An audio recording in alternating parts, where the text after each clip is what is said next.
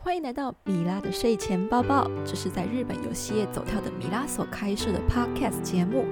节目中我们什么都聊，聊什么都不奇怪，有时候聊聊生活大感，有时候聊聊工作上的烦恼，亦或是最新的游戏推荐。那么赶紧让我们进入今天的节目内容吧。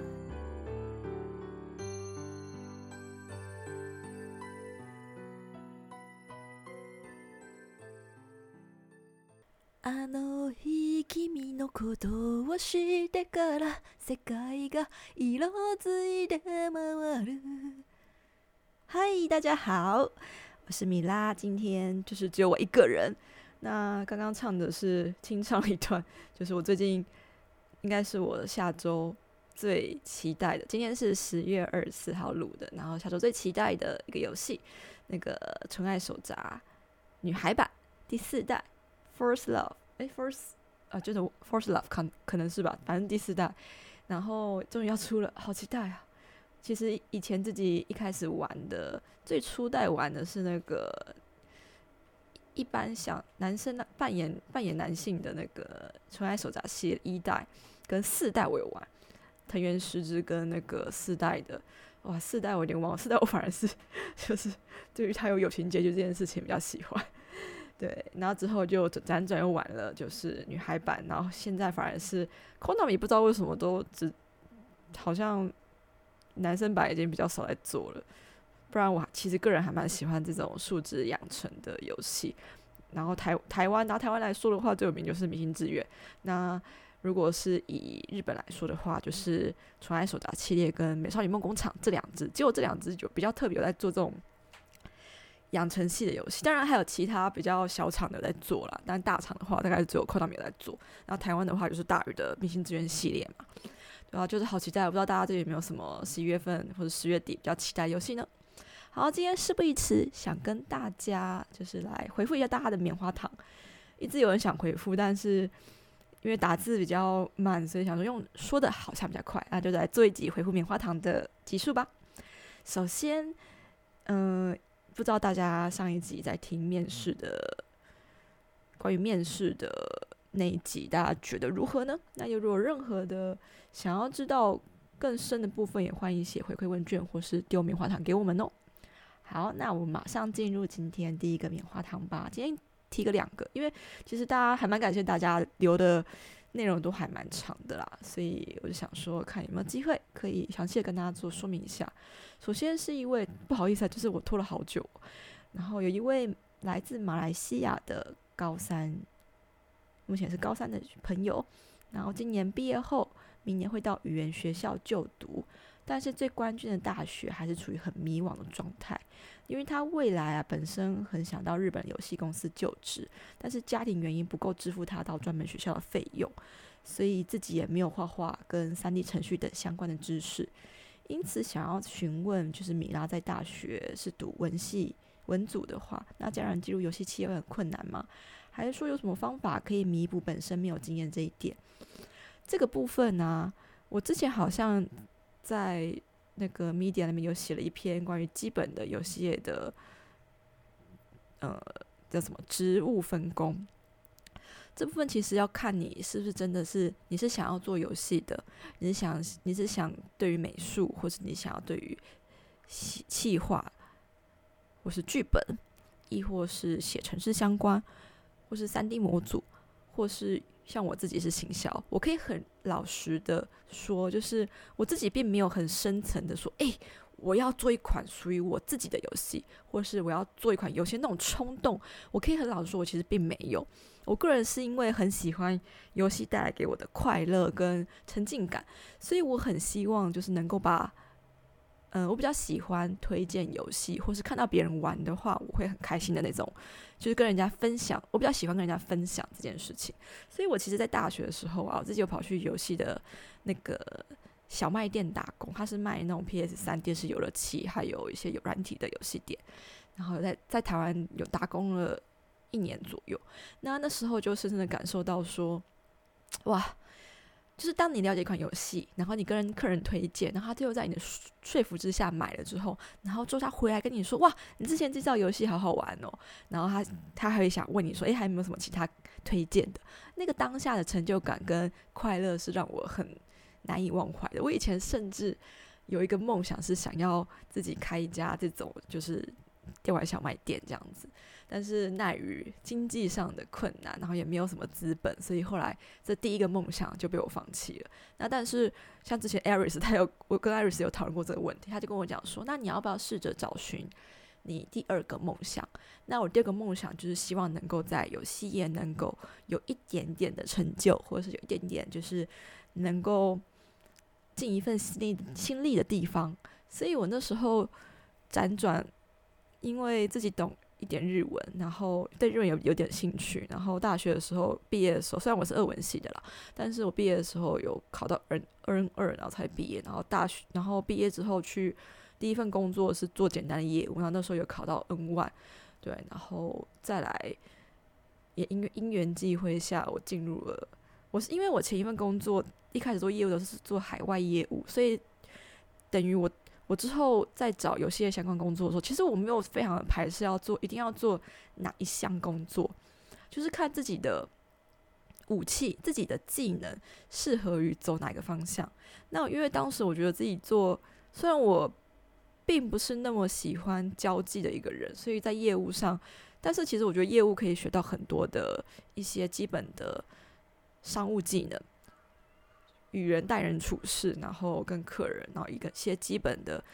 打单啊，或是你报关啊，一些贸易方面的知识也可以学得到。对，那那时候就是第二份工作在找的时候，就是很幸运的，刚好就是游戏局在那边有在争，就是所谓的海外商务、海外事务专员。然后那时候我想说，哎，我之前有在经营日本市场，那在开会或是书信上也有一定的熟悉程度，所以那时候就毅然决然的面试，然后也上了。只是可惜我之后做的啊，并不是单单只有海外专员，还做了游戏营运跟游戏企划，对啊，还有兼翻译这样子，在地化的翻译。所以也那份工作其实就是因为少人很少，所以必须要多工。然后多工之下，虽然很那一段时间其实加班加的很辛苦，然后事情真的是一个人当三个人用，但是也不得不说感谢那段经历让我学到了很多。但我觉得啦，这个不是一个非常好的观念，就是基本上还是要分工分的好一点，只是趁还年轻的时候有办法有办法被操的时候，那时候就是忍下来被操了这样子。但不代表说我觉得就是被操成这样是正确的一个观念，其实并不是。当然这样子你可能可以学到的东西比较多，但不会是一个很深的，都是到处都有碰，然后到处都可以稍微了解到，但你不会是一个很更深入去研究的一个状态。对，那那这边就是这位朋友学生朋友，你有提到说就是未来游戏企业进游戏企业会很困难嘛？我觉得就是如果你没有想要进入技术性的话，有几个方向，就是比如说商务，但是我觉得这个要看个性，然后说真的要看个性适不适合，因为像是游戏商务，游戏商务啊，其实我个人觉得它是一个，它可能要靠一些业务奖金，但是它其实是蛮有影响力的一份职务。我个人感受到，因为我认识的游戏商务，我觉得他们都怎么讲？因为他们要他们的目的是在于帮游戏公司开开发新的市场，然后新的商务合作，所以他们有种程度，呃，说白一点，他们就是游戏公司的业务。那游戏公司有什么样武有什么样的武器，然后他们要把那个武器化为商品去跟其他的公司去谈，有可能是要谈代理啊，有可能是要买入游戏啊，有可能是推销他们游戏内可以做一些呃合作宣传啊之类的，然后能够为公司带来收入的话，都是这些第一前线的商务需要做的事情。其实商务可以做的事情还蛮多的，就是只要能够帮公司赚钱，不管是什么样的层面，就是他们都可以去谈去做。那他们认识的人脉也是非常多的。当然这个我觉得就是要看每个人的个性，你喜欢说你喜欢说话，你喜欢博感情，你喜欢个人去推销的话，其实都还蛮适合商务的。那再来还有营运跟行销，这两个啊是比较没有那么直接，就是呃，一定要你去读一个专门的技能你才能进去的一个职务。像营运那些可以，他可以，因为他们都是可以学可以教的，他们有一个基本的呃基本的认知跟概念，然后你学了之后那怎么去应用，倒不如说你去了解你的游戏的构造之后，其实你们还是要，我们都还是要去了解游戏的构造，那藉由那个构造去思考有没有什么可以最大化，或有没有什么可以更新的方式。像我以前在做营运的时候，因为我们那时候做的某一支是 Source Code， 然后就是我们可以我们有拿到整个包，那我就要去研究它里面的那个 master data， 他们组那种 S Q L 里面 master data 的 构, 构造，然后我去思考能不能做一些新的转蛋方式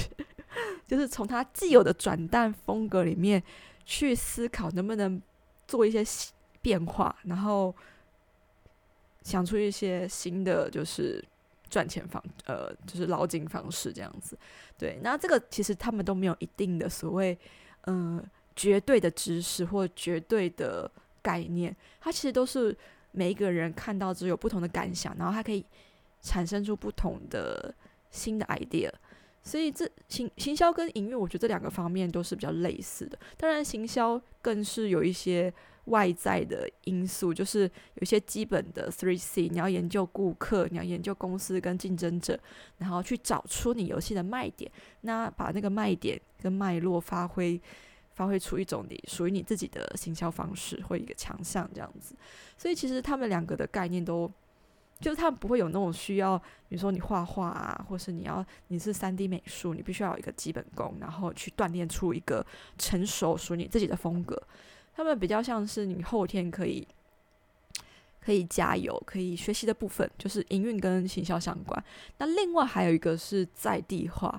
那在地化这个啊，我觉得真的是在地化有很稳定的，比如说大公司的话，它的在地化小组，我们谈比如说像之前 Sony 的中文化小组，或是万代，或是 Square Enix， 他们都会有自己的，甚至 Sega 哦光荣，他们都会有自己的一些中文化的，固定会出中文化游戏，所以他们会养一群就是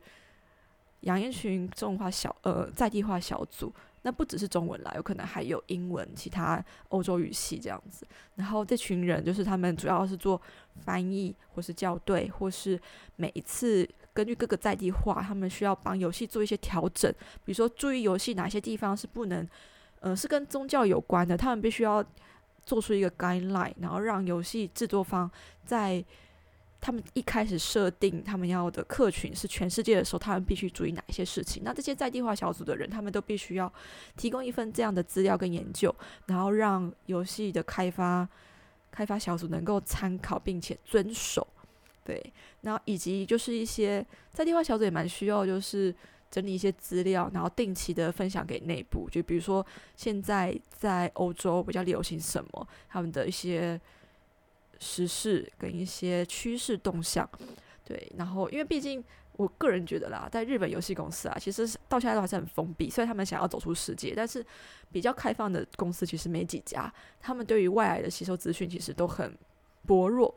就是不太懂，他们还是很常用所谓的日本人看世界这种心态去做游戏，或是或是去做一些不管是行销还是做游戏，我觉得都还是有那种倾向。但有一些比较成熟的或是比较大厂的，比较有那种跨出海外的经验的公司呢，才会比较有这样子的，会比较注意这种 guideline 跟 know how 的部分。对，那所以这要看你自己的人生规划。如果你想要制作，你如果是比较喜欢制作游戏的话，我建议啦，就是可能去学相关知识，像你说的可能专门学校或是其他的，其实也不一定，因为我觉得读专门学校也是也蛮微妙的，因为说老实话，我觉得有些大公司啊，还是很看很看学校。就是我听到的，像我以前待过的两家好了，我之前的那之前第一次待日本游戏公司那一家，它里面的员工啊，几乎都是早稻田的，这点我还蛮意外的。他们是因为日本他们比较特别的是，他们不像台湾常常都会希望你新人进来会有一些即战力，就是他们台湾比较偏向就是要找本科生那种概念，但是日本不是耶、欸、日本他们其实第一年新卒啊，他们是以招新卒的概念，新卒研修的时候就会去教你一些游戏的基本知识跟设计概念，然后他们甚至会让游戏公司的新卒啊，会让他们去各个部门实习，然后最后再问他们，你们可能会让他们选，就是会让他们提出他们想要进哪一个部门，那他们会愿意去教。所以如果你是一个纯纯粹的学生的话，就算你真的不是本科生出来的，本科生比较可能局局限在于说，比如说是城市设计或是美术相关，这两个比较需要去用专门学校或是去专门的科系去培养你本身的技能，但是其他的职务的话就比较没有那么深刻的需求。所以如果你是一个，你之后如果想要直接进游戏业，那你也是新卒，因为你毕竟才高三，你知道上大学嘛，大学毕业之后其实你也是可以考虑去丢那些游戏公司的新卒的说明会，然后以新卒的身份进入这个产业，其实是很有机会，跟台湾比起来是很有机会的、哦、因为台湾的话他们比较游戏公司比较多会是产学合作，就是所谓的直接收本科生，但日本并不是，并不一定是这个样子。日本当然也会有所谓的推荐，就是有些专门学校他会提供一些保证名额去推荐这样子，但是除了一些比较技术性的职务以外啊，其他的都会是刚提到企划、营运、行销、商务这几个啊，基本上新卒的身份都可以进去，然后他们也会愿意去教你。对，那这部分就是看这位朋友，就是你自己比较希望的是哪一个层面的发展。对啊，像我自己就是我自己本身并不是开发系的那种，不是想要做游戏的那种人，但是我喜欢跟人家谈游戏，我也喜欢我也喜欢就是职场上周围的人是懂游戏这个内容理解并且喜欢的人，我喜欢跟这样的人工作，所以我选择了这个产业，然后愿意进入这个产业成为他们的一员。尽尽管这个产业其实并不是那么的光鲜亮丽，并不是这么就是很多有前途钱 money 的前途，或是就是很大的会被人家推崇的那种成，会可以的达到被人家推崇那种成就，但是还是会蛮也不后悔啦。对啊，自己的话也不后悔，因为毕竟以前也试过，就是在一般产业上班，结果发觉一般产业的同事啊，比较毕竟没有比较少，难发展出共同的兴趣，所以还是会有一点点的疏离感。就是我还是比较喜欢，虽然虽然我就是人还是喜欢比比较喜欢在舒适圈生活啦，就是喜欢在懂自己讲什么的环境下生活。对，所以最后做了这样的选择。那希望今天就这番回应可以让就是这位高三的朋友能够好好的思考你想要进入的方向。我觉得游戏公司的职务很多，它并不是只有开发游戏，除非你想要进的是有点像独立工作室那样子，那样的话那可能就比较需要就是更专业的技能。但如果你想要进到一个一开始是有个组有一点组织的一种公司的话，那他们有很多分工合作，那分工合作之下的话就会有蛮多机会的，所以可以去考虑看看。我觉得新卒的话，现在游戏公司其实很缺人啦，说实话整个业界都非常的缺人。对，然后流动率，游戏的流动率很大，主要原因是因为很糙，然后加班又多，钱又少这个部分。但是事实上游戏业却是那个 A C G， 我们说 anime comic 跟那个 game 这三个产业里面钱比较多的一个产业，当然它的它需要的成本也是高的，它生产出来的成本跟需要耗的时数是高的，但相对的它的薪资比例啊，其实是比较优秀一点的。就是我也有我之前的同事也有，他本来是在画柯南的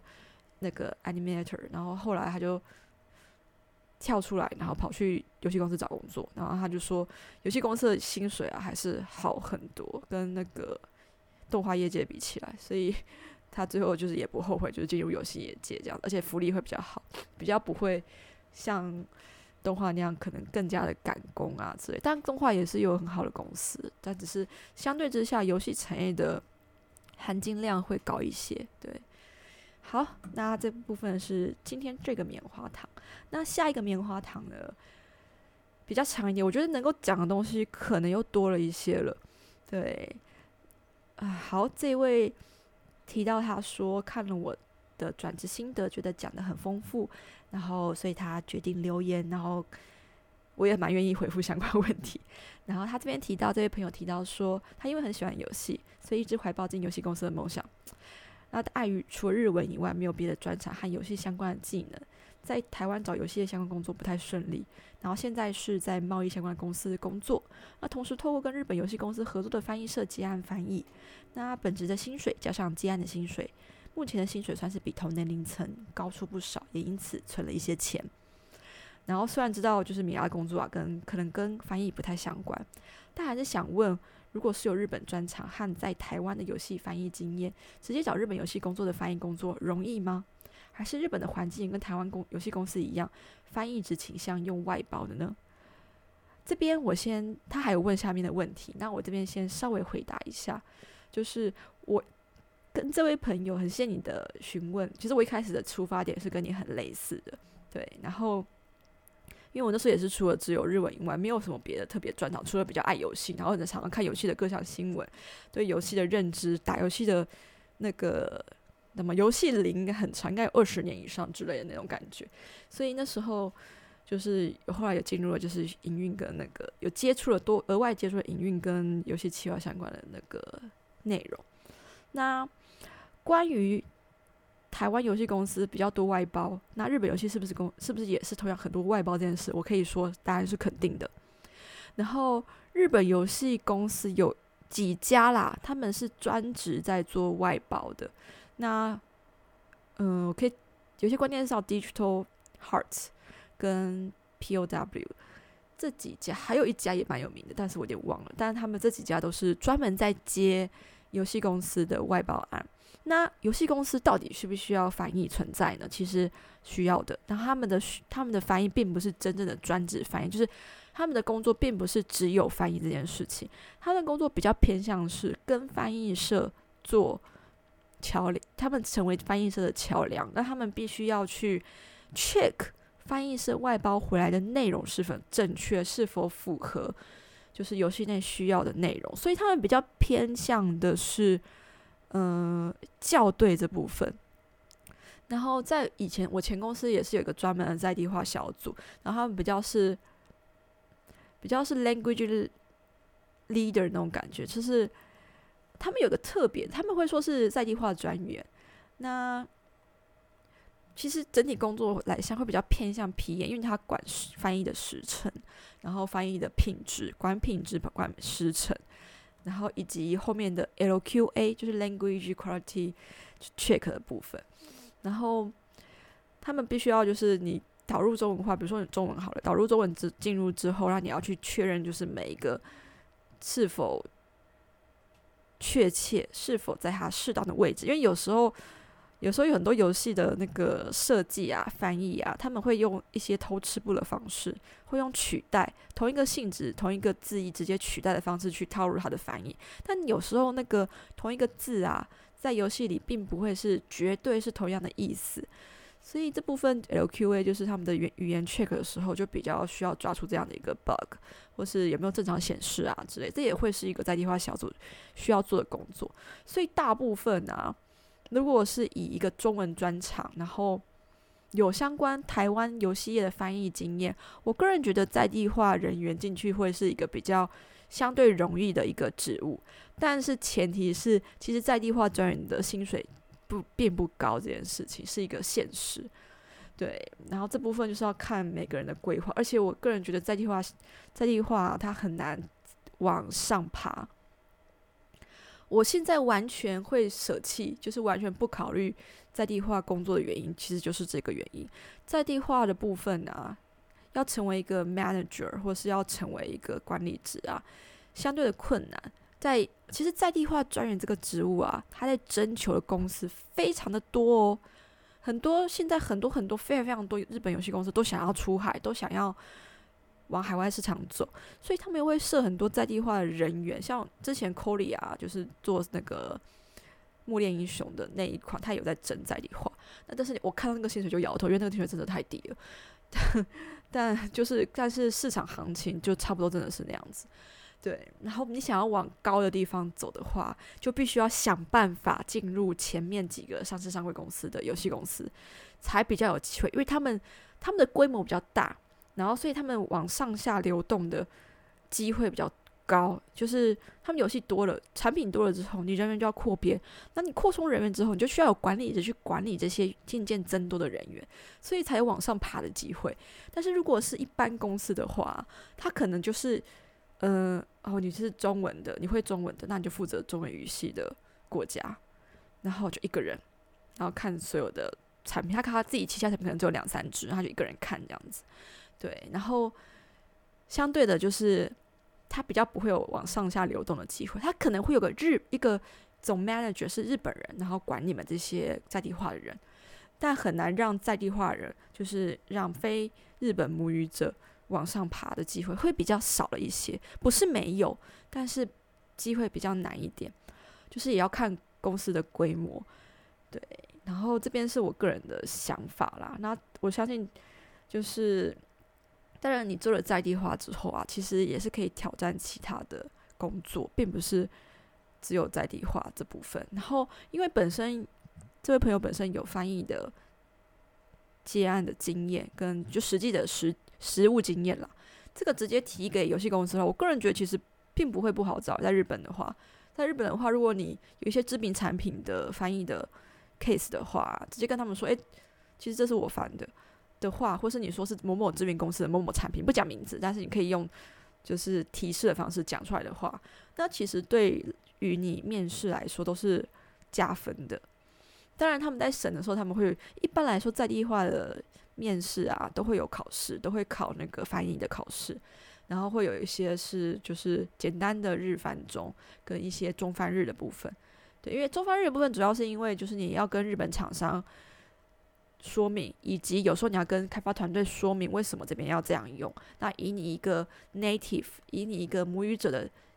立场，你会建议他们怎么去做调整，这部分都是需要沟通协调的，所以也会需要一些日文能力这样子。对，好，那这部分是关于日本的翻译的相关回复。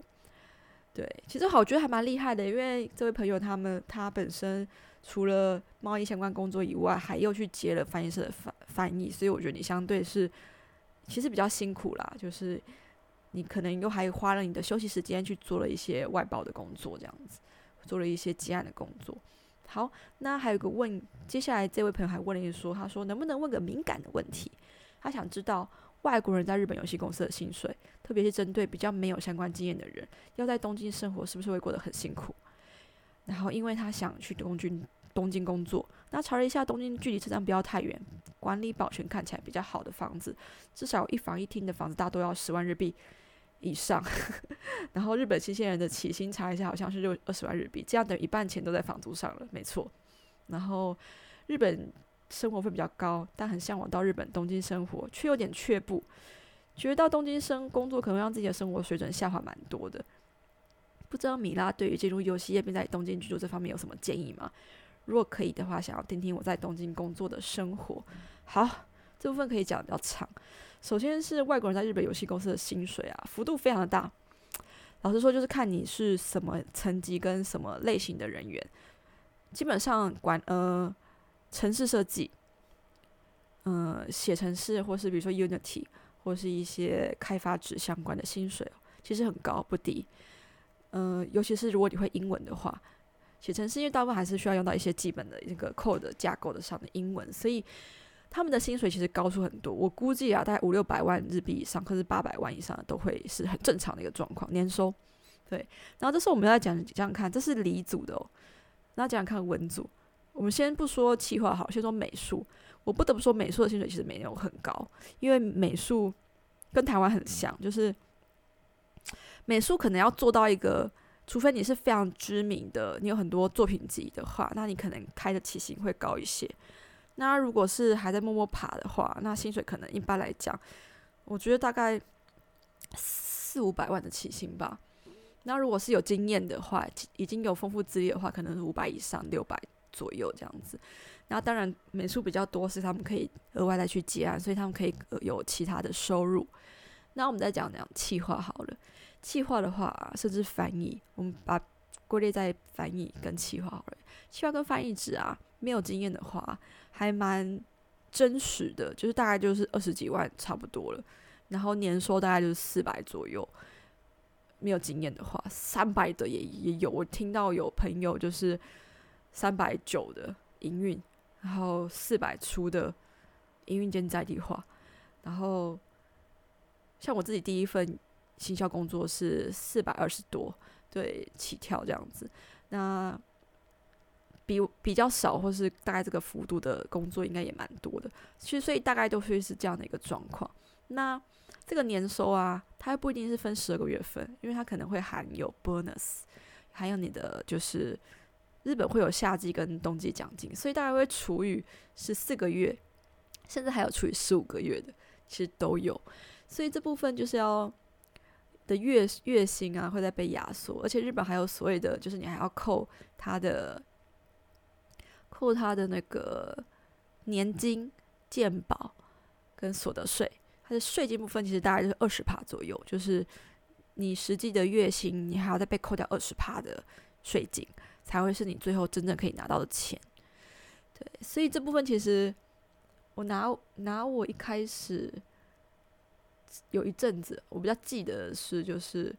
可能一开始月薪的时候三十二万，然后最后拿到被扣一堆，然后还有有时候还要缴那个住民税，然后额外又缴很多，然后扣一扣扣一扣，腿多利大概只有二十七到二十六万左右，然后就是我们所谓的我们实际可以拿到的钱。那二十六、二七又再去扣掉你的房租嘛，然后跟一些生活费的部分，对，然后就然后当然这个一般来说啦，比较多的部分，我觉得没经验的话，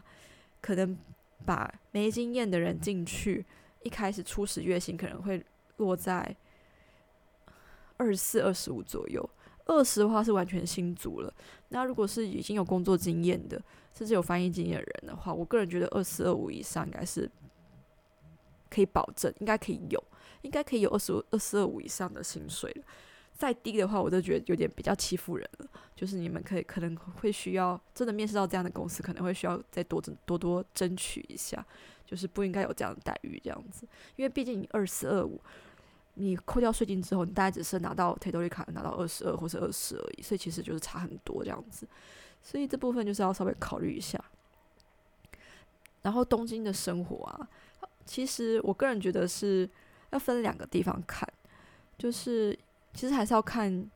一开始啊，如果你的薪水不够高的话，真的是要委屈自己，委屈自己去住，比如说 share house 或是交通没有那么方便的地方，因为其实房租真的是非常的贵，如果你想要交通便利的话，房租真的是相对贵，对。然后不然就是因为日本有个好处是他们会全额支付你的交通费用，所以其实住远一点，好，你可以选择住远一点，车交通可能距离车距长一点，但是离车站很近，只是你的通车距离长的话，其实这样子还不错哦，老实说还不错，因为毕竟你通车距离长，你来东京之后你要付的交通费是高的，但是公司会全额帮你出，所以其实你不用担心。而且如果有定期券的话，你可能还可以趁机就是平常出去玩，可以去你的那个生活圈玩的话，你基本上是不用付交通费的，对。只是现在有个状况是说，不知道未来日本会怎么样发展啊，因为现在大部分游戏公司啊几乎都是在家办公，所以他们都不支付交通费了。这时候就虽然去公司还是会给你交通费，但是就是平常的以前那种偷吃步同定期券的那种月票的那种概念就已经上就已经失呃就失去了这个功能，对。不然我以前也是公司在六本木，然后买定期券，然后三手线那几段啊，基本上平常就算是没有工作的时候去做也是不用钱的，所以就会去那边玩，这样子就会比较方便。但现在就已经完全在家居家办公之后，就不会有这层就是这个偷吃播的东西，就是这个便利可以使用这样子。所以日本的日本基本上居住跟交通是非常贵的。我现在平常去公司一趟啊，我的来回车费要花掉快两千块日币，那还好是公司会出啦。那所以平常我如果想要去哪里，因为我现在住远一点，然后想要住大一点的房子，所以我就搬到比较远的地方。然后每次去东京啊，都是一份一份就是一份非常比较大的花费。简单去个上野要花到快我一千八左右的交通费这样子，对，就等于是 一, 一顿餐钱了，一顿吃的还蛮好的餐餐费了，对啊，所以其实这本也是需要考虑一下。但是你说东京生活的生活费用高不高呢？我个人觉得其实东京的物价啊，它跟它的薪资水平比起来啊是正常的。台湾现在反正我觉得比较异常，我前两年最后一次回台湾的时候发觉便当跟珍珠奶茶怎么会贵成这个样子。因为我们简单拿铜板价来说，日本的一个一份打工一个月一个小时是一个小时是一千日币好了，一千日币其实可以快买快两个 一点八 个麦当劳的基本餐午餐，但是台湾的话只能买到 一点一 个吧，一个左右吧，因为一百三十嘛，然后卖一百五十嘛现在，然后麦当劳可能一百二十一百一十左右，但是日本大概可以买两个，但是它分量日本的分量其实是比较少的，但是它可以买两份快两份的一个基本的午餐，因为它午餐通盘价是五百五十块左右，然后大概是五百九十啦，五百九十块日币是基本，就是副餐加汉堡加饮料这样子，是一个五百九十块，然后大家可以买到快两个 一点八 个这样子。但这样的物价比，其实他们的蔬菜啊，或是他们的鸡肉，或是他们牛肉比较贵啊，鸡肉猪肉啊，其实你这样以一个月月薪去比起来的话，你一个月大概的生活费支出大概是，如果你都是自己煮的话，两三万差不多，然后如果都是外食的话，可能才会报到四五万左右。对，那但外食你可以去看你是要吃什么样类型的。我个人觉得日本比较多的花费是在于他们的所谓的飲み会，就是他们的跟出外跟人家聚餐这件事情。那因为我其实不是那种很 active， 就是不是很 social 的人，所以我其实也很少去聚餐，所以一所以我聚餐的费用一个月大概也就聚一两次，那就一可是他们聚一次真的蛮贵，聚一次你可能就花掉五千块、五千块、六千块之类的，就是他们如果有喝酒的话，就是真的是贵很多，所以大概就是一万块以内这样子。但是日本他们如果是真正的日本人，我们说一般的日本人的话，哎，他们真的花很多钱在所谓的酒水上面。但是我觉得外国人像是台湾比较没有那样的习惯，就是不会不会动不动就说要去喝酒，因为喝酒真的很贵。但是如果只是去吃个饭的话就还好，就可能一餐一两千块这样过去就可以了。但是日本人他们都是常说要去喝酒之类，然后就轻轻松松就花掉四五千块，他们都喝，他们就一直喝一直喝这样子。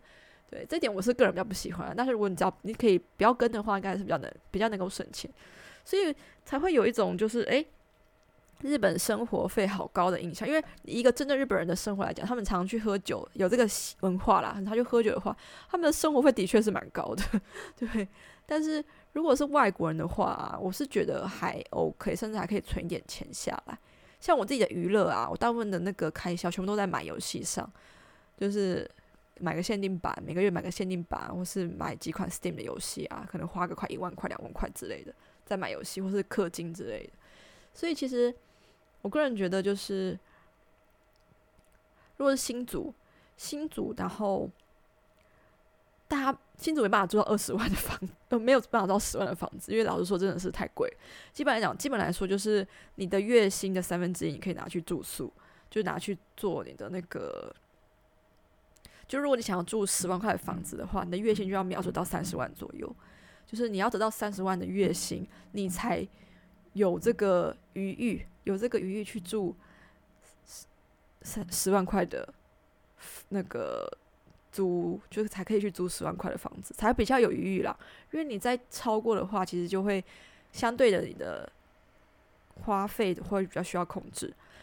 对，就是大概都是以三分之一去看这样子。然后会比较理想，如果是二十几万出的话，上面可能就是七万或者六万左右，还是有哦，还是蛮多，但就是看比较大还是比较小而已。然后我不得不说啦，就是因为这样，其实薪水，因为他们真的是房房租真的好贵哦，你一要一房一厅的话，真的都是十万起跳，然后又有一个，比如说楼下有自动锁的话，都十万以上哦。东京的话可能要十二万左右，对，就是。其实真的是颇贵，真的是不便宜，除非去跟人家合租的话还比较有机会，对。然后所以我不并不并呃我不得不说啊，就是这位朋友，你们提你提的问题说，你说如果到东京工作，可能自己的生活水准会下滑蛮多，这点可能会说不定会真的会像你说的一样发生，对。所以我个人建议啦，就是或许可以找人一起合租，或是去住 share house 的话，比较能够控制控制减少你在租屋上的花费。当然我自己以前也住过 share house 啊 share house 要忍受就是跟人家一起住的一些，比如说噪音啊，或是但有好处有坏处，就是好处就是至少也会有人陪着你，在这种 corona 这种疫情的情势下，你还可以有人一起住一起说话，是蛮不错。因为我像我自己我自己有住过一年不到一年，我住过半年 share house 之后我就一个人住了，然后像这种疫情之下其实都还蛮需要找人说说话的，虽然我已经蛮孤独一匹狼了，但是没想到我连我这种人都会需要到就是闷到找人想要找人说话的闷的程度所以其实就是如果做 share house 吧，这个部分啊，在社交部分其实 是, 是可以比较得到满足的，但只是就是个人的隐私部分比较就还是一个人住比较舒适啊，对啊，那这部分是对于这个棉花糖的回复。那 我, 我可以分享一下我自己一开始在东京的生活啊，其实还蛮单纯的。我那时候回到东京，我一开始原本在广岛，广岛那时候其实哇，房租超便宜，我住一个 family house， 两房一厅，然后房房租才四万五千块。虽然那时候广岛薪水很低啊，但是四万五其实是非常的，就是超级便宜，然后住的又很爽，只是比较远，就是没什么娱乐可以玩，也没什么地方可以去。但是后来来东京之后啊，我的房租第一次房租就八万。但因为那时候我刚开始起薪还蛮高的，起薪有三十万以上，所以住到八万块的房子其实算是很 OK， 绰绰有余。所以我那时候算是蛮存了，有有有开始能够比较能够存钱下来这样子。对，那但是现在又搬到了就是比较贵，搬到十万以上的地方，但是还是可以在负担的的范围，只是自己的娱乐跟自己的支出要再多多控制一下这样子。所以是这样的状况。但是其实日本我觉得像有时候超市啊，你在七点八点之后啊就有很多特价的东西可以抢，这点台湾比较少耶、欸、我日本的那个超市特价真的超方便，都半价啊。我以前超喜欢去抢那个生鱼片的，生鱼片跟寿司，他们原本六百块的寿司然后半价之后啊，还有吉肉大寿喜，然后在最后他快要收店的时候，大概八点左右半价的话，哇，那时候超开心的，于是都买两盒回家吃这样子。他们他们比较这种出清的方式，其实我觉得个人觉得台湾应该来学一下的，台湾好像比较少看到，但日本算是很普遍，什么超市都会做这样的事情。在最后他们即将要可能只剩一天或只剩几个小时的时候，他们会赶快出清嘛，所以他们都会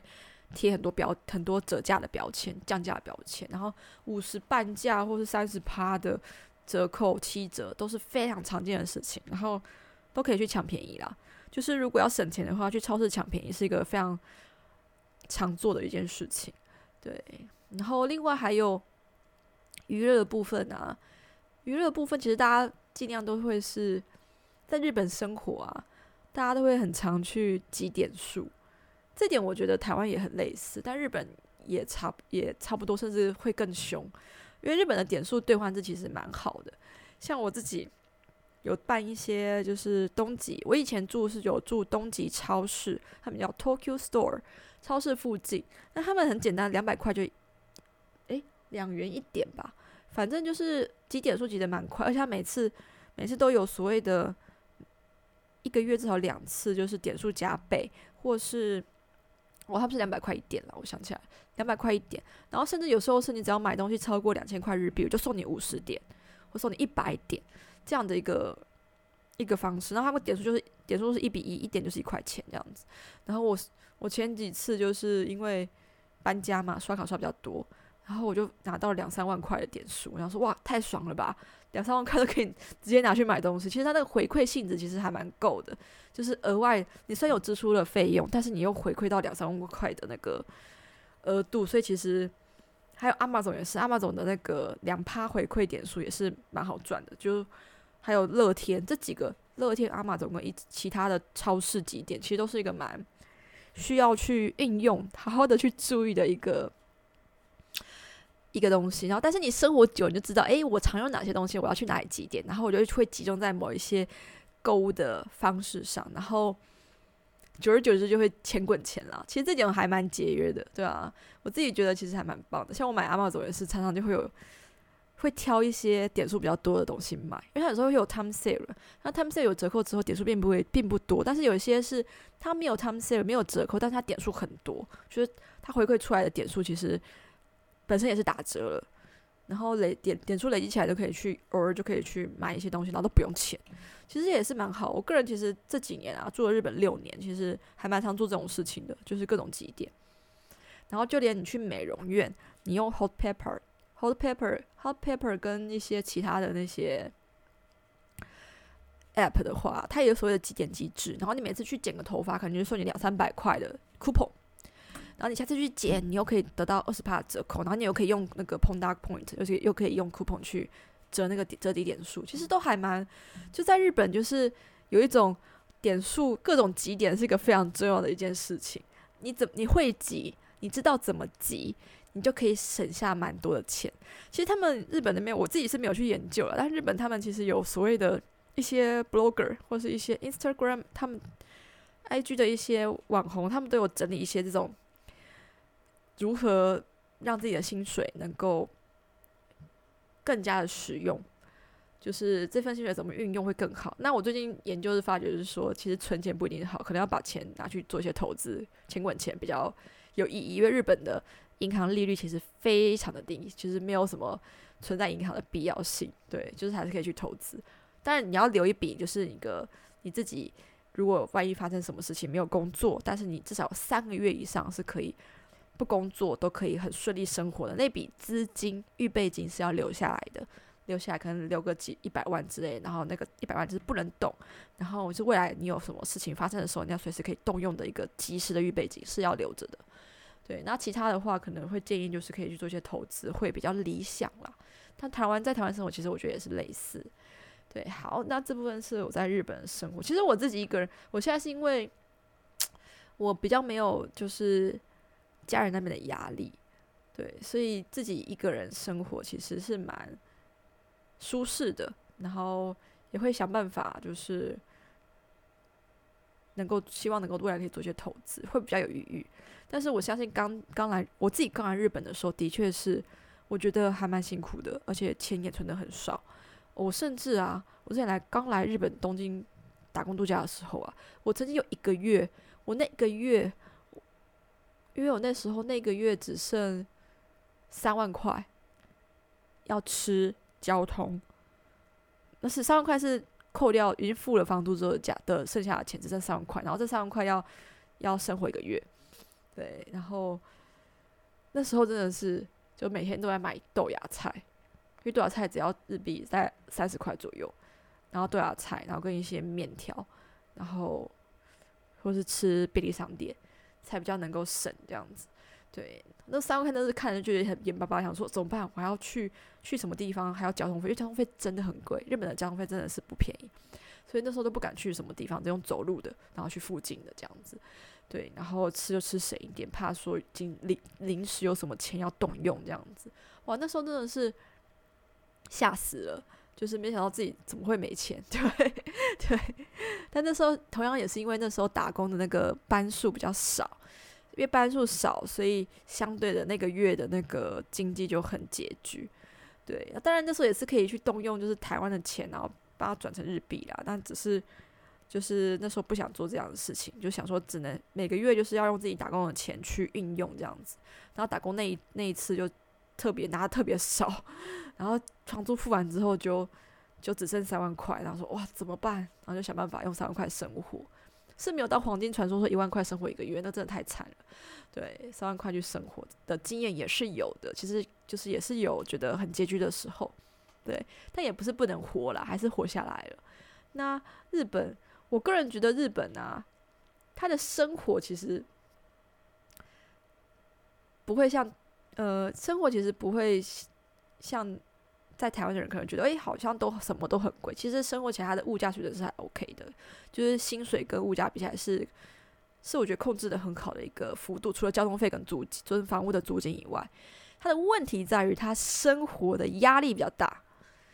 我觉得日本跟台湾最大的差异啊，就是它随时都会是一个蛮高压的生活。当然有些有些这是我自己的感觉，有些有些在日本的台湾人他们可能觉得我好开心哦，好解放了，没有人管我之类的。因为我自己在台湾就觉得我在自己在台湾可能是比较开心的一个状况，朋友也在，然后什么事都可以聊，然后也是蛮开心。但日本其实就是怎么讲，交朋友不容易。我最后现在的朋友几乎都是外国人，然后真的日本朋友很少，对，然后 要, 要他们卸下那个面具啊，好难哦。我们都不太喜欢戴面具跟人家交朋友，但日本人他们戴面具变成 是, 是一个他们的一个正常的机制。当然也是也是，我觉得他们的表面功夫做得很好啦，就是表面上跟你感觉好像很好，但实际上你还是可以感受到那个距离感，对。当然这是我自己可能我比较不擅长跟日本人交朋友，对，可能是我可能是我个人的原因也说不定。然后还有所有就是他们什么嗯职场压力也蛮大的，对，所以我觉得大部分要考虑是否该来日本生活这件事情啊，其实 不, 不, 不只是经济方面，可能要想到说这个环境是不是你真的喜欢的。但有些人很喜欢啦，有些人会觉得说哎，我可以很近距离的买到或参加我想要去参加的活动，然后也可以随时看到一些比如说动画可以最新直接看生肉这样子，对。然后这个这个也是一个可以减少压力的部分啦，只是他们本身是一个无形压力很大的社会，这点是毋庸置疑的，对。然后职场压力也蛮大的，台湾职场压力可能没那么大，对。但是他们近期有在改啦，他们近期有在就是可能还是要往往上市上柜公司走的话，他们的制度会比较透明一些，然后政府也会管管那个加班的时数跟一些所谓的骚扰部分，就是性骚扰或是那个帕瓦哈拉，就是所谓的上司的霸凌之类的这种事情，他们也在想办法在杜绝。但是因为他们真的是跳太多了跳太多人跳楼跳跳轨了，所以必须要用政府的力量去要求公司多多的注意这样子，对。所以这部分是我对日本生活生活的感想嘛。然后我个人为什么会继续为什么会其实我自己来日本越久啊，会越讨厌日本，这点是我可以很很很诚实的就是变成一个日本黑这样子。但是为它还是有它很好的地方，但只是没有想象中的光鲜亮丽，大家可能没有来真正生活过都会只看到的都是表面，在网络上看到一些 YouTuber 讲的东西可能都是都是好的地方，而不是真的坏的地方，因为坏大家不会说嘛，好的地方大家才会去捞人，就是会跟他宣传，大家比较喜欢看讲的好的地方，会羡慕嘛。那坏的地方其实也不是那么好，一言难尽，对，要自己体验才知道是好是坏这样子，对。那我个人为什么还继续留着去，除了是就是喜欢的游戏业基本上还是日本比较有发展性之外，也就是他们的薪水还是平均起来啦，日本游戏业的薪水可能还是比台湾游戏业的薪水高，这件事情是比较比较呃确实，也不能说毋庸置疑，但是比较确实，对，就是他们的确是这样的一个状态。但是就是就算是这样，在日本的游戏业其实还是 I T 产业的比较后段版的一个状况的，对啊。当然像是制作人啊之类，他们的薪水还是非常的高，但是一般职啊，就是你是里面小小螺丝钉的话呢，其实就还是平均薪水，甚至有比较低的一个趋势。文组的话比较可怜啦，而如果是理组，你是写程式的话，那甚至是就是比较做专业性质的工作的话，其实薪水都是很高的。哇，我现在我之前听到我美国同事，他是美国人，然后跟我做一样的工作，然后他跟我提到他老公，他老公是一个 server 的 engineer， 他是一个伺服器的工程师，然后在 Akatsuki， 在小数码那边，日本的 Akatsuki， 然后他的薪年薪非常高，是破千以上，千万以上的年薪，然后就是也然后还不用加班。听说他说他老公完全不加班，完全不需要加班，然后薪薪水是千万以上，然后虽然是有点 leader， 但也不是 leader， 就他也不用负管理职的压力，但他是非常的资深，是 expert。日本在有那个职务的升阶上啊，走到所谓的管理职的时候，他会给你两条路选，一条就是你要往资深走，你还是要往 manager 走，一个 expert 走还是走 manager 走，大部分都是选择两条路。然后她老公就走 expert， 所以她其实就是一个可以接受新人或是一些后辈的询问，她不是管理职，但是她薪水非常的高。对，然后我就跟他，我就跟我朋友讲说，我跟我同事讲说，前同事，他就讲说，我就跟他说，那你应该可以不用工作，你靠你老公养就好了。对，因为他的薪水其实跟他就是差很多，非常多。然后他就觉得说，为什么他我们就我跟他做同样的工作，他说为什么我们要加班加成这样，然后才才只是他薪水的几分之一而已这样子，然后就觉得哇、哦，实在是一个很不公平的状态。但实际上这种事情却是很普通的存在。所以文组跟一些理组的那个薪水差异啊，是真的相当的大。当然不是说所有文组都是这样，因为有些文组还是很赚钱的，而且大部分啊，大部分最后哦做到 producer 或做到制作人的、啊，几乎都是文组，反而不是理组。对，目前的产业状况啦，程写程式做游戏的也很多，也是有做到制作人的，但是有一些制作人他们其实出身并不会是，并不会是完成完全的，就是。写程式的其实企划、啊、本身也要知道程式怎么架设，只是他不是专门在写程式的人，但他会需要知道程式的一些皮毛，他才可以去了解那个构那个功能跟构造，才去可以做出对游戏全盘的建议。对，所以其实我觉得后来文组后来居上的几率也不低啦，对，只是在中间层中间的一般小螺丝钉来说的话，文组的那个文组的确是比较弱势的一群啦，对啊，它的取代性比较高，然后特别是不得不说，我觉得翻译的取代性超级高的，因为太多日本啊，他们有个状况就是，他们对翻译的专业并不，并不理解，并不并呃，并不太熟知专那个有关翻译的专业，他们可能觉得啊，随便找一个母语者就可以当翻译了，这种而且特别在游戏业，甚至还有我听到我听到某一些就是。非常非常大非常大的公司，大家可能都叫他爸爸那个，然后他的在地化的职务啊，其实没有想做这么好，对，就是其实也蛮蛮黑的，也蛮抠的，所以那部分就待遇好像也不是非常优良，所以其实就是表面上是那一回事，但实际上在业界里面啊，你对那个公司的评价不一定会很好，对，就是每个公司都有他们自己的实际上的一些黑暗面。对，所以就是大家可能在表面上会觉得哇，这公司好棒哦，但实际上在工作之后，你会觉得啊，其实并没有想象中的这么光鲜亮丽呢。其实很多很多东西都是一个一件事情都有它的光明跟他们黑暗的部分，对，对啊。有些大部分进去之后啊，就会觉得啊，为什么自己要那么傻，我要进入这个火坑呢？对啊，其实我之前有在文章上也有写过说。我当初第一份游戏的工作辞职后，就想到说我再也不要进入游戏业了，怎么那么的，就是这是一个消耗热情、消耗年轻人的肝，然后换完一批再换一批的一个产业，在日本也一样，也没有改变，对对，所以但只是就觉得，哎，自己还是喜欢那种职场环境，所以能怨什么呢？就是还是进来了，对啊，然后也希望能够就是。找到一个平衡，这样子就是可能目的上进来游戏的目的就是不能把